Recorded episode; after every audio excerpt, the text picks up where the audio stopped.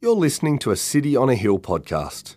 We'd love you to use and share this podcast, but please refrain from editing the content without permission from City on a Hill. If you'd like to know more about our church, or if you'd like to donate to the work of City on a Hill, please visit cityonahill.com.au.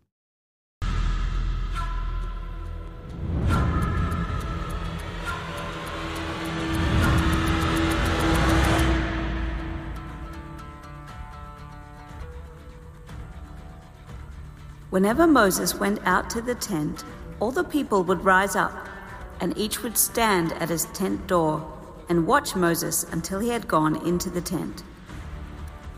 When Moses entered the tent, the pillar of cloud would descend and stand at the entrance of the tent, and the Lord would speak with Moses. And when all the people saw the pillar of cloud standing at the entrance of the tent, all the people would rise up and worship, each at his tent door. Thus the Lord used to speak to Moses face to face, as a man speaks to his friend. When Moses turned again into the camp, his assistant, Joshua the son of Nun, a young man, would not depart from the tent. Moses said to the Lord, See, you say to me, Bring up this people, but you have not let me know whom you will send with me. Yet you have said, I know you by name, and you have also found favor in my sight. Now, therefore, if I have found favor in your sight, please show me now your ways, that I may know you, in order to find favor in your sight. Consider, too, that this nation is your people. And he said, My presence will go with you, and I will give you rest. And he said to him, If your presence will not go with me, do not bring us up from here. For how shall it be known that I have found favor in your sight, I and your people? Is it not in your going with us? So that we are distinct, I and your people, from every other people on the face of the earth? And the Lord said to Moses, This very thing that you have spoken, I will do, for you have found favor in my sight, and I know you by name. Moses said, Please show me your glory. And he said, I will make all my goodness pass before you, and will proclaim before you my name, the Lord. And I will be gracious to whom I will be gracious, and will show mercy on whom I will show mercy. But, he said, you cannot see my face, for man shall not see me and live. And the Lord said, Behold, there is a place by me where you shall stand on the rock. And while my glory passes by, I will put you in a cleft of the rock, and I will cover you with my hand until I have passed by. Then I will take away my hand, and you shall see my back, but my face shall not be seen. The Lord said to Moses, Cut for yourself two tablets of stone like the first and I will write on the tablets the words that were on the first tablets, which you broke. This is the word of the Lord. Thanks be to God. Well, good morning, church. My name is Mike. Uh, as Tara mentioned, uh, it's my joy and, and privilege to serve here as community pastor. And so I thought we'd kick off with some community news. Who's keen for some, some good community news? Yeah, awesome. We've got uh, City on a Hill's newest member was born this week. So put your hands together. Harper and Bircher was born on Wednesday night. Billy and Jess, uh, they're stoked. Uh, Jess and Harper are doing well. I don't think they're here this morning, uh, but uh, when we see them, uh, make sure we, um, we love them and uh, encourage them. I'm going to pray for them um, now in a sec. but hey, who's also keen to be back in the flesh? Yeah, how good is it to be back? Who, who prefers online church? Yeah, online church. Yeah, it's kind of it's pretty lame, especially when you know we decide to stream at the same time that um, you know, the Queensland Health are giving an update to, to, decide whether we're out of lockdown or not. So apologies for that. Uh, you can catch up and check them out on YouTube or on your favorite podcasting app uh, the last couple of weeks. Um, but I'm going to pray. Uh, as, as Tara mentioned, we're kind of wrapping up, almost wrapping up the end of, um, of Exodus, uh, looking at the story of freedom. Uh, maybe, maybe you've been uh, enjoying it so far. Um, or maybe, uh, maybe you're like, man, we're still in Exodus. Like it feels like it's been 40 years. What's going on? I'm really keen for those, you know, those, those you know, more sexy topics like immigration and refugees and transgender. Like I'm keen to get into that. Why are we still in Exodus? Well, I'm going to pray for you. I'm going to pray for me because I need help as well. Uh, so let's, let's join uh, with me as I pray and ask God's work uh, to illuminate His word. Uh, dear Heavenly Father, thank you for the gift of life, and we do thank you for bringing safely Harper into the world. And we do pray for her that she would grow physically, but also spiritually, and that there would never be a day where she doesn't know Jesus as her Lord and Savior. And we'll, Lord, we pray for us as well. Uh, we pray uh, that your word would speak to us this morning. We ask that we would come away from this morning knowing you more. May I be clear, helpful, and faithful to your word, and would we be attentive, challenged, and comforted? And we pray all this through Jesus' name, our risen, ruling, and returning King, and all of God's people said, Amen. Well, do you remember that feeling that you had when you liked someone that was out of your league? Maybe it was in high school, maybe it was that camp crush you went on. Uh, maybe it was you know in your 20s, or maybe it's something that you're feeling right now. I remember uh, when I met Sarah, uh, I was unwelcoming at my church, and I saw her, and I'm like, man, I need to make sure she gets welcomed. it turns out she was visiting for a, a, church for her cousin to get to come along to. Her cousin was sort of exploring, um, you know, faith, and she was like, I'm going to just suss out churches in her area. And I was like, man, that's a good reason to come to church. And we chatted for a bit, and in part of God's sovereignty, uh, we'd already actually signed up without even knowing each other existed. We'd already signed up to do this kind of summer beach mission thing together. And so we actually saw each other the next week. Uh, and we, as part of the, the, training for it, we went out, did some community evangelism where we're sort of asking people questions about faith. And, and through that time, I just got to know uh, this woman. And, and I just was really excited to, to get to know her and, and saw how much she loved Jesus and saw uh, what a beautiful person she was, how she loved family, loved friends. And I was like, wow, this girl, like, so many awesome things about her. She'd given up this national management role to, to help people in countries that don't have Bibles. I'm like, wow, this is like a dream girl. How in the world could I be with her? That's impossible. How can I have a relationship with her? There's no way. She's way above me. Well, this morning we're going to talk about relationships and not about dating relationships, about being out of your league that way, but a more significant gap in relationships. How is it that we, as mere broken little mortals, are able to have a relationship with the God of the universe who made everything? You know, Christians, we, we use the word relationship with God often.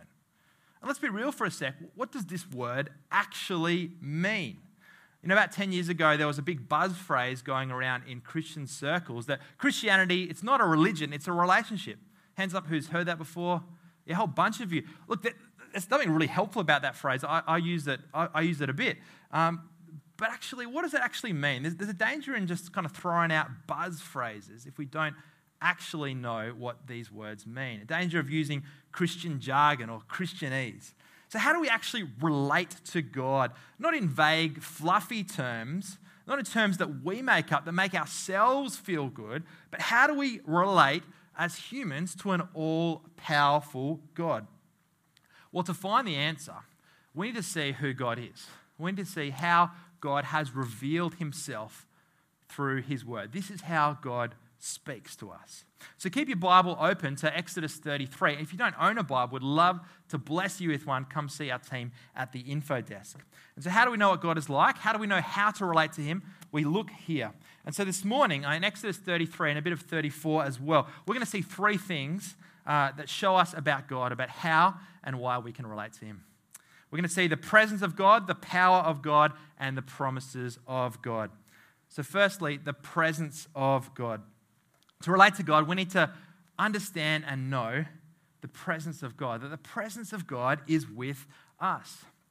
Check out verse 7, chapter 33.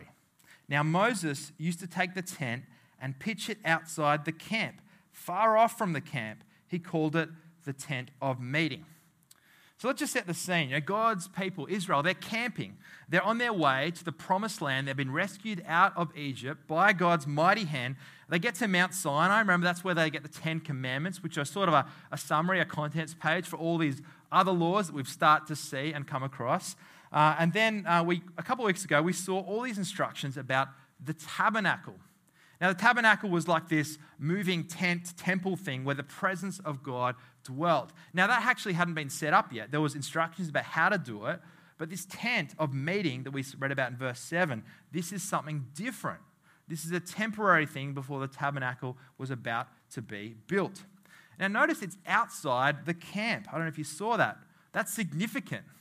I'll tell you why. Keep reading. Go down to verse 9. Now, when Moses entered the tent, the pillar of cloud would descend and stand at the entrance of the tent, and the Lord would speak to Moses, with Moses. This is where the presence of God is. God speaks with Moses here in this tent. And it's outside the camp for God for the protection of God's people. If you go back, scroll your eyes up to verse 3. God says, to Moses, Go up to a land flowing with milk and honey, but I will not go up amongst you, lest I consume you on the way, for you are a stiff necked people. See, God, we see, He's willing to deal with Moses. He's willing to talk to Moses, but He's angry with His people. His people have been rebelling, His people have just been basically sticking their finger up at God. Know, uh, imagine a few weeks ago, right? State of Origin's happening, and imagine there's a big biff. A whole bunch of people getting into a fight. What the ref does, he, he takes the captain of the team aside and he talks to them one on one as the leader of the team. He's not going to get in the middle of the mess. He's not going to, otherwise, he'd send the whole team off. In the same way, God, he, he, he speaks to Moses as the leader of his people, he relates with him. And as we saw last week, the first of the two Ten Commandments, they, they were broken. God said, you shall have no other gods before me, and don't make stuff and bow down to it. Had two jobs. That they could not keep it. While Moses was up on the mountain meeting with God, the people got bored, they got frustrated, they got impatient, sort of like being in lockdown, and they just started worshiping on their own terms. They built this statue made of gold that God had provided for them. They even asked Aaron, who's meant to be the 2IC of, of Israel, Moses' brother, to kind of help them do it. They throw a big party, they get drunk, they sleep around with each other. God's people is, God is furious with his people. He says that he should destroy them. But Moses, he pleads with God, intercedes, asks God to relent, and God remembers his promises he's made to them, and he shows favor and kindness upon his people. But then after that, they keep doing the wrong thing. Uh, and then Moses, uh, he, he says, who's on, my, who's on the Lord's side? And a whole bunch of people come and they say, Yeah, we're on the Lord's side, but a bunch of people aren't. And they, under the wrath of God, they get slayed. 3,000 people die. 3,000 men die. God, He's holy. He's perfectly just. He can't ignore sin. Evil cannot stand in the presence of God. God, He's described in a whole bunch of ways in the Bible, but one of them, we don't sort of stick this up on Instagram uh, or, you know, kind of in our walls or on our fridges, that this, that God is a consuming fire. God's like the sun in the sky. He's safe from a distance. He provides life for the world, but we cannot get too close because you get destroyed. So, God, He creates this buffer. He says to Moses, You can come into my presence, but but not, not in the middle. You've got to come outside the camp, outside where the people are. But look at how God relates to Moses once he's in the tent. Come with me to verse 11. Thus the Lord used to speak to Moses face to face as a man speaks to his friend. Did you hear that? Friend. This is incredible the God who is transcendent and holy, he relates to Moses as a friend. He speaks to him face to face as a friend. They're able to hang out together, be mates in the tent. This is unique. This is an incredible privilege that hasn't been given to anyone else. For everyone else, their relationship with God is mediated through Moses. If they had a question for God, they'd take it up with Moses. People weren't sort of praying in the same way that we do today. God had set up shop outside of the camp. The tabernacle wasn't yet built. The temple uh, was coming centuries later. Yet God, He invited Moses in to speak with God. Now, when it says face to face, it's using a sort of metaphor. It doesn't actually mean, you know, like a, a, physical face. Does God have a physical face? You know, I used to sort of picture God like a kind of tender grandpa in the sky. I don't know if you had that picture as well. But you know, God is spirit. Now, God doesn't have a physical face like you or I. The Bible uses human metaphors, or if you want a technical term, uh, anthropomorphisms, that kind of use human language to, to depict what God is like, to depict sort of intangible things that we can't understand in concrete ways that we can relate to. But see, there's this tension, right? Because later on, God will say, No one can see God's face and live. So, what does this word face mean? Well, sometimes when we don't understand uh, what the Bible says, we sort of keep reading. We let the best way to understand and interpret the Bible is just to read the rest of the Bible. Later on in Numbers chapter 12, it should pop up on the screen. Uh, the, uh, here's, here's how it's described. And the Lord came down in a pillar of cloud and stood at the entrance of the tent and called Aaron and Miriam. And they both came forward. And he said, Hear my words.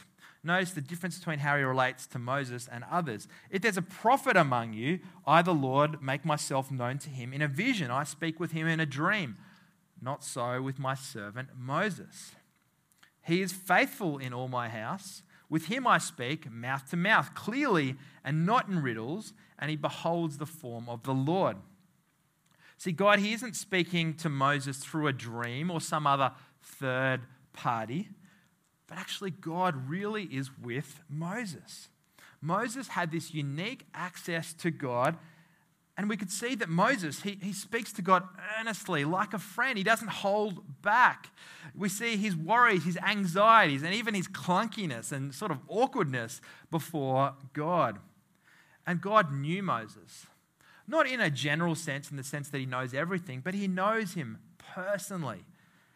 Check out verse 12 and 13 back in Exodus 33. Moses said to the Lord, Say to me, bring up this people, but you bring up, so see, you say to me, Bring up this people, but you have not let me know with whom you will send with me. Yet you have said, I know you by name, and have also found favor in my sight. Now, therefore, if I have found favor in your sight, please show me now your ways that I may know you in order to find favor in your sight. Consider too that this nation is your people. See, God has found favor on Moses, knowing him intimately.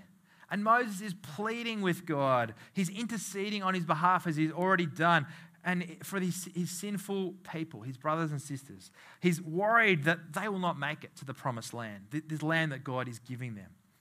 And in the midst of this, God graciously offers assurance. Check out verse 14. And he said, God said, My presence will go with you, and I will give you rest. You know, he says, As you continue your journey in the wilderness, Moses, I'll be there wherever you go. You can find rest in me. But as friends sometimes do, Moses doesn't really listen. So he's asked, you know, will your presence be there? And Moses said, verse 15, Moses said to him, If your presence will not go with me, do not bring us up from here. For how shall it be known that I have found favor in your sight, I and your people? Is it not your going with us that we are distinct, I and your people, from every other people on the face of the earth? God has just said that my presence will go with you, Moses. But Moses, perhaps he wants more assurance. Maybe he's feeling the burden of the fact that 3,000 men have died recently. Maybe he wants to be reminded that actually God is the God of Israel, the God of the people. He wants to be reminded of the goodness and promises of God. Sort of comes across maybe as moaning towards God, but even though I think Moses doesn't fully understand, I think there is a genuine zeal there. Uh, he wants to intercede on behalf of his people.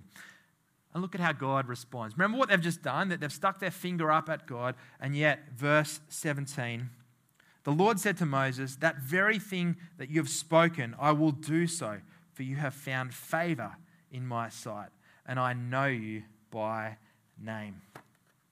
God, he answers his prayer, echoing the fact that he has found favor in his sight, that Moses is God's friend. He's inside his inner circle.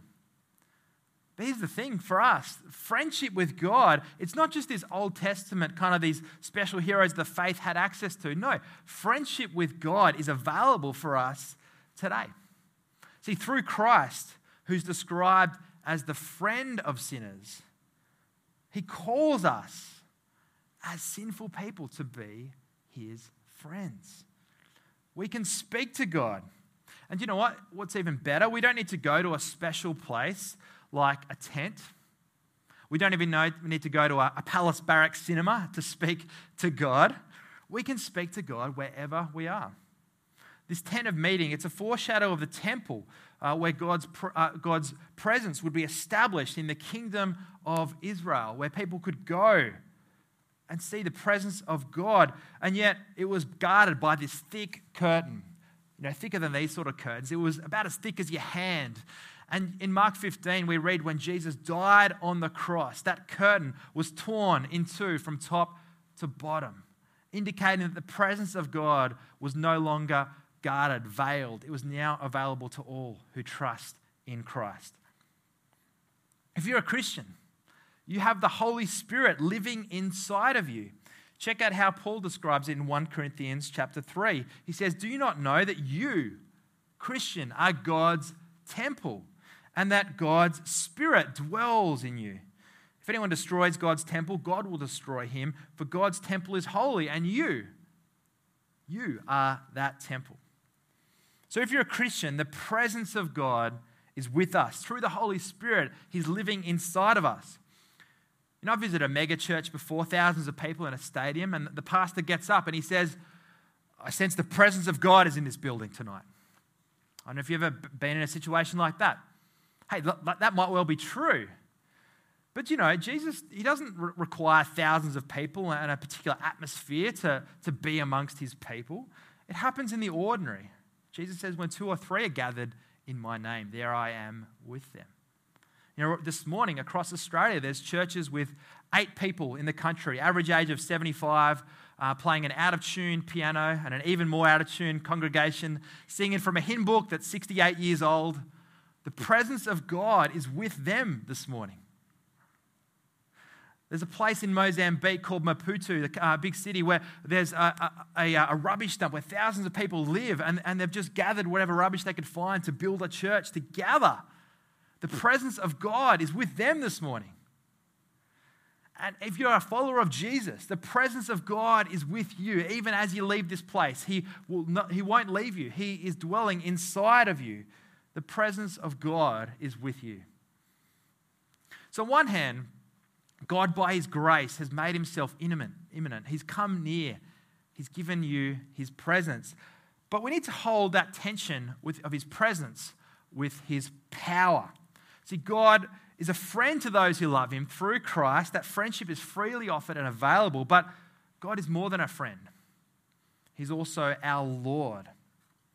And so, to relate to God, we need to know His presence, but we also need to know the power of God. Point two, the power of God. Check out verse 18. Moses said to God, Please show me your glory. Moses, as a friend, friend of God, he's got a bold prayer. He wants to see more. And it might seem that Moses is being a little bit smug here, but I, I think genuinely he, he, wants to know God more and enjoy Him and experience Him. You know, God does actually show His glory, but perhaps not in the way that we'd expect. See, God's already shown up in a whole bunch of miraculous ways as we've read Exodus. Remember, Moses meets him in Exodus 3 in the burning bush. Uh, we see that God, uh, as he rescues his people out of Egypt, the plagues, uh, the miraculous uh, parting of the Red Sea, uh, God kind of speaking with fireworks and, and lightning and thunder from Mount Sinai. We also see God making it rain chicken burgers from the sky when they're hungry. You know, God's already shown up in a bunch of incredible ways. Is Moses, does he really need another kind of miraculous encounter at this point? Is that going to be helpful for him where he's at? Well, actually, no, God offers him something more profound. Some of you this morning, you're looking for an encounter with God. You're looking for that, that next sort of you know, injection, that next in spiritual injection of adrenaline to keep going. Or maybe this morning, uh, you come here this morning and you're a little bit skeptical of the things of God. You're so welcome here. We're so glad that you came along here. Uh, but maybe you're asking yourself, if only God would show up and do X, Y, or Z, then I would believe. If only God would answer this specific prayer, then I would believe. Friends, I've been in both of those two camps before. Look, I get it. But here's the thing we don't get to choose how God relates to us. God actually offers Moses and us something more profound. One commentator I read this week said, You can have a spiritual experience which is very exciting and yet leaves you contentless. You just want more. Or you can gain an insight into the eternal character of God that will change you forever. And that's exactly what God does. How does God respond to Moses' request of wanting to see his glory? Verse 19, here's what he says Please show me your glory. And he said, I'll make all my goodness pass before you and will proclaim you before the name, my name, the Lord. In Exodus 12, we saw God pass over Egypt in judgment and death. Here we see God passing over Moses, but this time in goodness and glory. Well, how does he do it? He does it by showing who he is, just by unpacking his name uh, check it out again. Uh, he says that my name, the Lord, and I'll be gracious to whom I'll be gracious, and I'll show mercy with whom I show mercy. This is huge. Remember, God, He's already revealed His personal name uh, to Moses. Every time we see the word Lord, L O R D, capital, capital in the Old Testament, that's referring to Yahweh. I am who I am, literally, or I will be who I will be, is what it can be translated to. But here we see God, he's sort of unpacking his name a little bit further, um, sort of maybe giving you know, some qualifications, some letters after his name, his divine attributes, his, the very essence of who he is. Here we see God's sovereignty, the fact that he's in total control, even over people's lives, even over your life. I will be gracious. To whom I will be gracious, I will show mercy. To whom I will show mercy. See, God, He doesn't choose Moses because he was the most moral guy out there. Look, we can learn a lot from Moses, and actually, uh, even you know, as, as Christians, uh, you know, looking at his character, looking at his resilience, looking at his, um, his resolute devotion towards God, not putting up with you know, trying to appease other people. There's heaps of lessons we can learn from Moses. Remember, at the same time, he's also a murderer who covered up the body, who ran away from conflict, who had a stutter, who lacked confidence, who doubted the goodness of God, and eventually, spoiler alert, eventually, he didn't even make it to the promised land. God didn't choose Moses because he was the best dude out there. God didn't choose Israel because they were the most impressive nation out there. In fact, in Deuteronomy 7, it says the opposite I chose you because you were the smallest and just because my love. And if you're a Christian here this morning, it's not because you aced some Bible test you know, in Sunday school when you were seven. It's not because you were born into a particular family. It's not because uh, you haven't punched anyone in the face, you haven't taken drugs, you haven't slept around. No. You're a Christian this morning only by the grace of God, only by his unmerited favor and kindness. This word grace gets thrown around. It's another Christianese buzzword. But what does it mean? Well, Philip Yancey, in his book, What's So Amazing About Grace, he says this. He says, Grace, it means there's nothing we can do to make God love us more. And grace means there's nothing we can do to make God love us less. Grace means that God already loves us as much as an infinite God can possibly love. Gracious mercy, nothing to do with ourselves, all to do with this one way love from God. It's the heart of who God is, His character, His gracious kindness towards us. We can only relate to Him because of His grace and mercy. We can only relate to Him on because of His terms.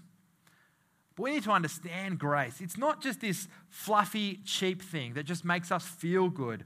No, look at who God is. In the very next verse, verse 20.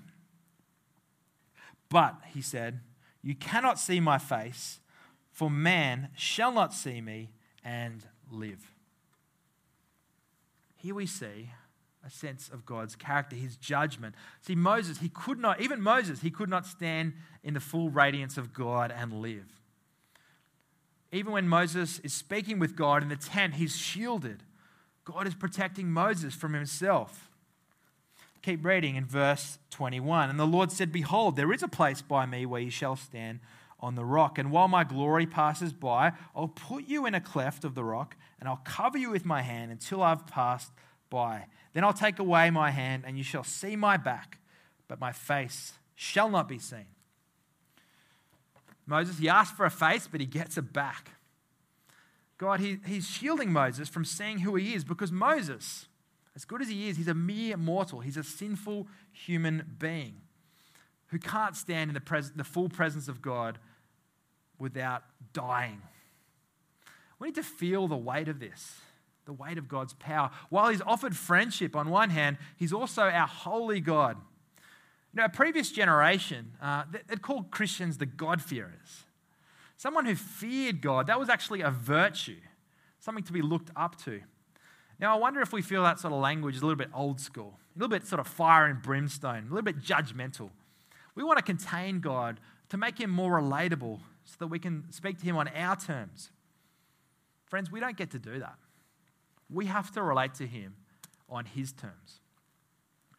You know, some of you thinking, you know, fear of the Lord stuff, that's pretty Old Testament, you know, because of Jesus, sort of, aren't we past that? Well, check out what Jesus says uh, in Matthew chapter 10.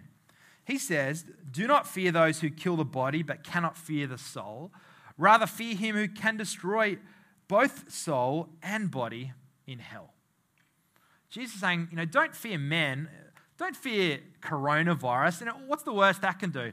It can kill you, it kill your body. Yeah, okay. But actually, who's got even more control? Who's got dominion over eternity, over heaven and hell? Lift your eyes up to the eternal horizons. Who is really in charge? Who has that authority? That's the guy we need to fear. You remember back at school, you had a substitute teacher. Like, no one really fears the substitute, right? But when you get called into the principal's office, man, that's when you're shaking. That's when you know stuff has gone down. God, He's given His rule and His reign, His authority to His Son, Jesus. And we get a glimpse of, of who Jesus is like in all His glory in Revelation chapter 1. This is the Apostle John speaking. You know, one of Jesus' closest three friends. The one he says that is the one that Jesus loved, is how John is described. Uh, Revelation uh, chapter 1, verse 12, this is what John says. Then I turned to see the voice that was speaking to me, and on turning, I saw seven golden lampstands. And in the midst of the lampstands, one like a son of man, that's Jesus, clothed with a long robe and with a golden sash around his chest. The hairs of his head were, were, were white, like white wool, like snow. His eyes were like a flame of fire. His feet were like burnished bronze, refined in a furnace. And his voice was like the roar of many waters. In his right hand held seven stars. From his mouth came a sharp two edged sword, and his face was like the sun, shining in full strength. This is John. He spent a good amount of time with Jesus, and yet he sees Jesus in his full glory. How does he respond? The next verse When I saw him, I fell at my feet as though dead. Dead. On our own, we cannot stand in the presence and the power of God. Are you in danger this morning of being too casual with your relationship with God, forgetting that He is glorious? We need to hold on one hand that the presence of God is available to us, but on the other hand, realize He is the powerful God to be feared. When's the last time you stopped to marvel at the awe of God? When you contemplated His holiness, his justice. When's the last time you stopped and thought about your friends that, aren't, that don't know Jesus and you, you cried about them? Like, actually, actual tears because of what they're facing apart from Christ. The reason why Moses couldn't see his face and live is because there's this barrier between us and God, this thing called sin. Sin separates us from God. It means that our presence in God's presence is revolting, it's detestable before God. As Psalm 130, verse 1 says, If you, Lord, kept a record of sins, Lord, who could stand? No one. God is perfectly pure and holy. We cannot stand before him. He's like the sun in the sky by ourselves. If we get too close to him, we die. Moses couldn't get too close. We are not worthy to be in his presence. We're tiny little beings, plagued by our selfishness, impure thoughts, words, deeds, things that we should have done that we don't. Even the things that, we, that, are, that are good we do, we do them with wrong motives. And God, He sees it all. We can hide from our friends, we can even hide from our spouse, our parents, our best mates. We can't hide from God. So, how do we stand a chance before this holy God? How do the Israelites stand a chance before this powerful God? Well, we've seen the presence of God, the power of God. Finally, we get to the promises of God. Who's ready for some good news? Yeah, great. I've beaten you up a bit. Now, now comes the bum. Well, in his, God has promised in his kindness uh, a people to, uh, start again. In his, in his kindness, God has promised a way for his people to relate to God. In his mercy and grace, he remembers his promises to Israel to save them from his just wrath. We see again, uh, God is describing who he is to Moses. I flick over just a few more verses to chapter 34, verse 5. The Lord descended in a cloud and stood with him, that's Moses, there, and proclaimed the name of the Lord. Again, he's revealing his name. The Lord passed before him and proclaimed, The Lord, the Lord a God merciful and gracious, slow to anger, abounding in steadfast love and faithfulness, keeping steadfast love for thousands, forgiving iniquity and transgression and sin, but who will no means, by no means clear the guilty, visiting the iniquity of the fathers on the children and the children's children to the third and fourth generation. And Moses, after seeing God's glory pass over him again, verse 8, Moses quickly bowed his head toward the earth and worshipped. Although God is holy and cannot stand sin, he's promising here, he's describing who he is, that he's slow to anger, abounding in steadfast love and faithfulness. He forgives sin and he continues to provide a way for his people to relate to him, to enjoy him forever being in his provision and kindness. But then he also says that he will not clear the guilty and punishes sin how can God both forgive and punish sin at the same time? Isn't that a bit of a contradiction? Well, for those who have faith in God, there's forgiveness. For those who repent, those who turn back to God, He loves them. He loves to forgive. There's a sort of um, an asymmetry. He, he, he, forgives thousands and thousands of generations, and yet uh, punishes sin to the three and four. God's character, He loves to forgive. He's delighting in and bursting forth with grace and mercy. But sin, sin has to be punished. And so you've got two options. You can either take the bullet yourself, or you can allow someone else to take it for you. And thankfully, we have someone who has. We have Jesus who, on that cross, took the punishment of death that you and I deserved. This is our promise.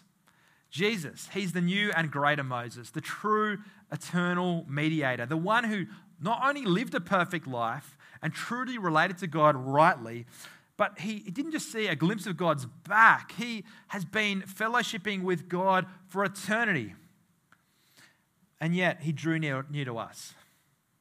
His presence came to earth. He tabernacled among us, we see in John 1. He lived a perfect life, then took the full brunt of God's wrath, the justice that you and I deserved. And remember, on our own, we cannot stand in God's presence. Our sin covers us and makes us detestable before God. But when we trust in Jesus, we experience this great transfer that our sin gets heaped on Jesus and Jesus' righteousness gets heaped upon us. So when God looks at us, he doesn't see our dodgy resume, he sees his son who gives us forgiveness and assurance. As I invite the band up, uh, the last promise he has is to show love to thousands of generations. Just check out, listen up. This is a theme throughout all scripture that God gives these promises to his people. In Deuteronomy 31 8, is the Lord your God who goes with you. He will not leave you or forsake you. Psalm 94 14, for the Lord will not forsake his people. He will not abandon his heritage. Hebrews 13 5, God says, I will never leave you nor forsake you. And Jesus' last words to his disciples is recorded in Matthew. As he goes out and commissions them, he says this to them, which directly applies to us if we call ourselves followers of Jesus.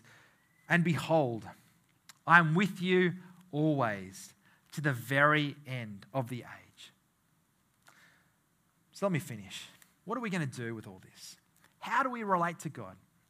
We've seen his presence, we've seen his power, but we can trust in his character, in his promises.